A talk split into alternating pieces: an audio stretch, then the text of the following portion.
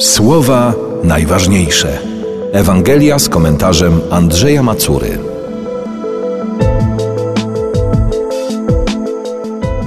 Obok krzyża Jezusa stały matka jego i siostra matki jego, Maria, żona Kleofasa i Maria Magdalena. Kiedy więc Jezus ujrzał matkę i stojącego obok niej ucznia, którego miłował, rzekł do matki: Niewiasto, Oto syn twój. Następnie rzekł do ucznia: Oto twoja matka. I od tej godziny uczeń wziął ją do siebie.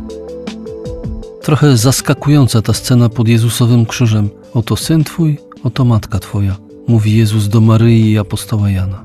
Można by w tym widzieć jedynie przejaw troski Jezusa o to, by jego matka na starość nie została bez opieki. W realiach kulturowych tamtych czasów rzecz na pewno ważna ale w Ewangelii Jana, jak w żadnej innej, wspomnienia konkretnych szczegółów mają zawsze też jakieś znaczenie głębsze. Słusznie więc i w tej scenie dopatrujemy się ustanowienia Maryi matką Kościoła. W jakim sensie? Choć do nowego życia zrodziła nas krew Jezusa, Maryja jest naszą wychowawczynią, niedościgłym wzorem wiernego i konsekwentnego powtarzania Bogu naszego tak.